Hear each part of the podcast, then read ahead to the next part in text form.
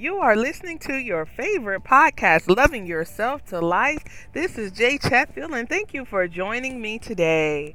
I really do appreciate your listening ears. These episodes are sponsored by Grace Guidance Performing Arts, where it's more than dance, it's a creative and encouraging environment for your little gifts to grow. Today is a great and exciting day. Every day you should look at as a great new opportunity to be you, to love you. And when you love you, the things around you tend to just fold towards you. But today is a great day because the name of this episode is titled Get Out of My Life. Yep, get out, get out, get out. You know, I don't like clutter. Do you? I was always teased that everything in my house was spotless. I say teased because people would say, Oh, I better not sneeze too hard. I'll leave some residue on her couch. Well, thank you for the respect, but you know, it wasn't that serious. I don't like clutter, but don't open the closets, don't open the cupboards, don't open anything with a door on it because I assure you, you may get a great surprise and it may knock you out. So, if everything on the outside looks good, smells good, why was I hiding things in the closet? Well, my little revelation was, and you may have caught on, is that even though I couldn't see the clutter, didn't want to see it, didn't mean that it wasn't still there. Now, I'm not going in the directions of others not being able to see what I didn't want them to see.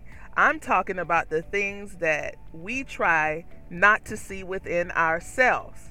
Again, I don't like clutter physically in my house, but what goes on on the outside is how you are on the inside.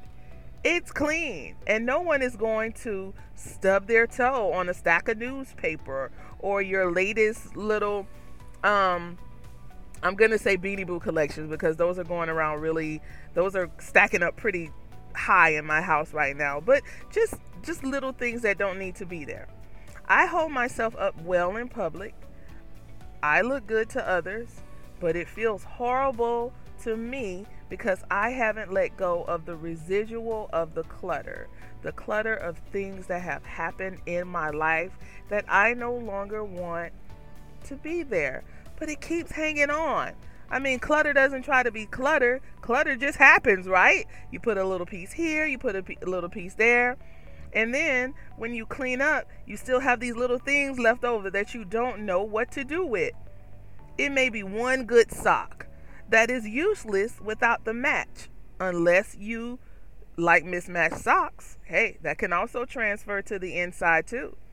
The piece to the vacuum that when you assembled it, there was nowhere to place that piece. You may need this mystery piece someday. Okay, I guess I'm the only one. Send me an email to writer 10010, not 10 0, writer 102080 at gmail.com. If you can raise your hand to this clutter free behavior. Hiding the clutter in the closet is a short term solution to a long term solution. Mm hmm. Yep. Didn't sound right, but it felt right. The short term solution is that you don't, that you didn't get rid of it right away. The long term solution is that you're going to have to face whatever accumulates behind the door. Now, I'm talking about physical things, but the mental aspect of clutter is that if you never participate in things that clutter your mind, man, clutter is tongue tying my me up today is that if if you never participate in things that clutter your mind, spirit, or soul, then you will never have to push it in the closet. Like I say, there are some things that you have gotten rid of that leaves a little residue, but those things can be taken away too. I bet you are waiting for an example. Me too. I am still in the process of managing this part of my journey. But because this thought popped up in my mind during my quiet time, I thought I'd get your help with it. That's why I asked that you contact me. You can leave a message on the Facebook page at Loving Me Too. You can go on to the Instagram page, Loving Myself to Life. And like I mentioned, send me an email writer102080 at gmail.com. I just want to get you started on thinking about what the clutter is in your life that you are hiding from yourself, that you are not acknowledging that needs to get out of your life. We will continue this one, I promise you. Thank you for listening to your favorite podcast, Loving Yourself to Life. Again, I am so grateful that you choose to listen to this podcast about the journey of loving yourself to life.